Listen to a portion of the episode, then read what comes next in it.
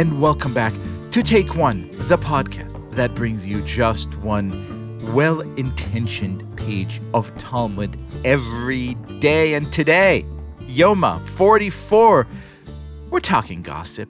We're talking Lashon Hara, the evil tongue, the sin of slander, which, you know, I'm, I'm not gonna I'm not gonna speak for you. I'm gonna speak for myself.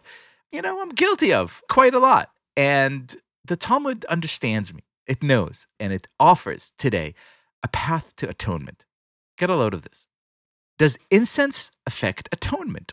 Today's daf asks. The Torah mentions the concept of atonement only with regard to offerings. Yes, as Rabbi Hanania teaches in a Baraita, we learned of the incense that it affects atonement, as it is stated, and he put on the incense and made atonement for the people. And the school of Rabbi Ishmael taught for what does incense affect atonement? For slander. And why is that?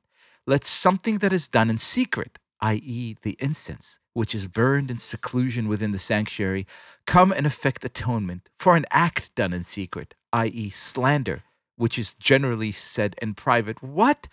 An amazing poetic image, the image of the incense sort of melting into air, being the perfect atonement for these vicious little things that we sometimes uncharitably say about each other, to each other. And here to help us unlock all this truth and beauty is the one man who can, my teacher and my friend and yours, the great, the one, the only.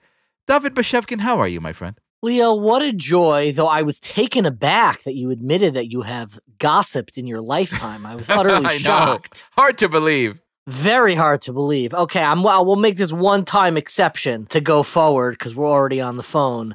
But yeah, gossip, it's interesting because this is really a two part question. It's a question about the nature of gossip, and it's also a question about the nature of incense and what makes it unique. Why is this the perfect uh, shidduch, so to speak, match that one is able to rectify the other?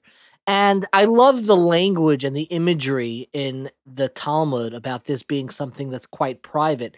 If you'll allow me to add on a layer of meaning to this, there's actually an incredibly controversial idea from Maimonides, of all people, the first of the controversial rabbis, where Maimonides says, What's the reason why we bring the incense?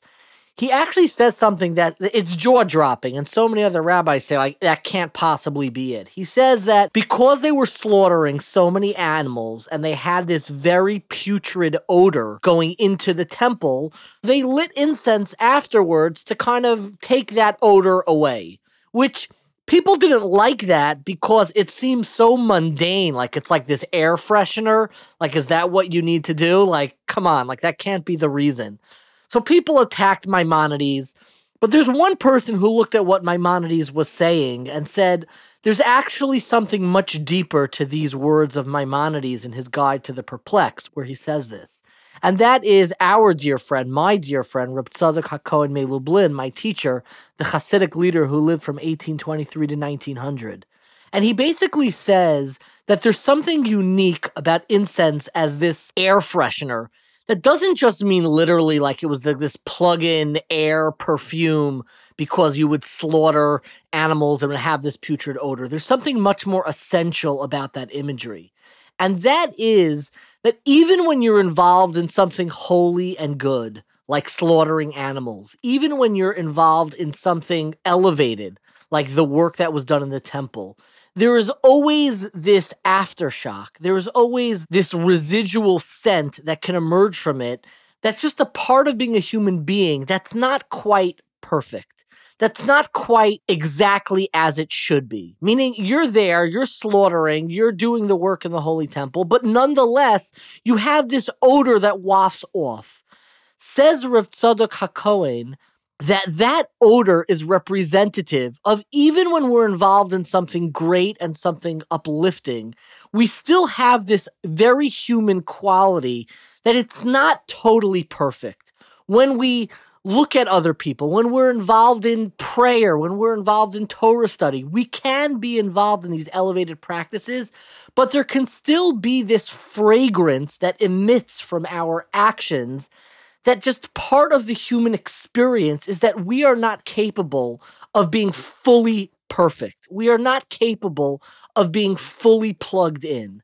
And the Ketores specifically, the incense comes and says, even when you're not 100% perfect, even when you're unable to be flawless, to be totally elevated and totally transcendent, the incense reminds us that you can still elevate those aftershocks, those small parts of your life that weren't totally dedicated to God, even when you were trying your best.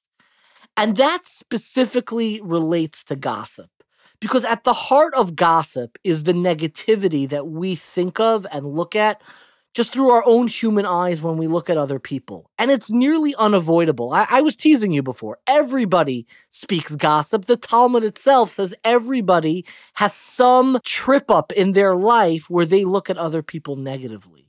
So we take the ketores, the incense, which is this air freshener of our actions, that even when we're trying our best, we know there's some negativity that emerges. And this fragrant sense is the reminder that even when we are involved in holy work, negativity can creep in, but it can still be inoculated through the beauty and the mystical fragrance of the incense itself. Ah, amen to that. What a beautiful thought. Rabbi David Bashevkin, thank you so much as ever for being our guest. My absolute pleasure.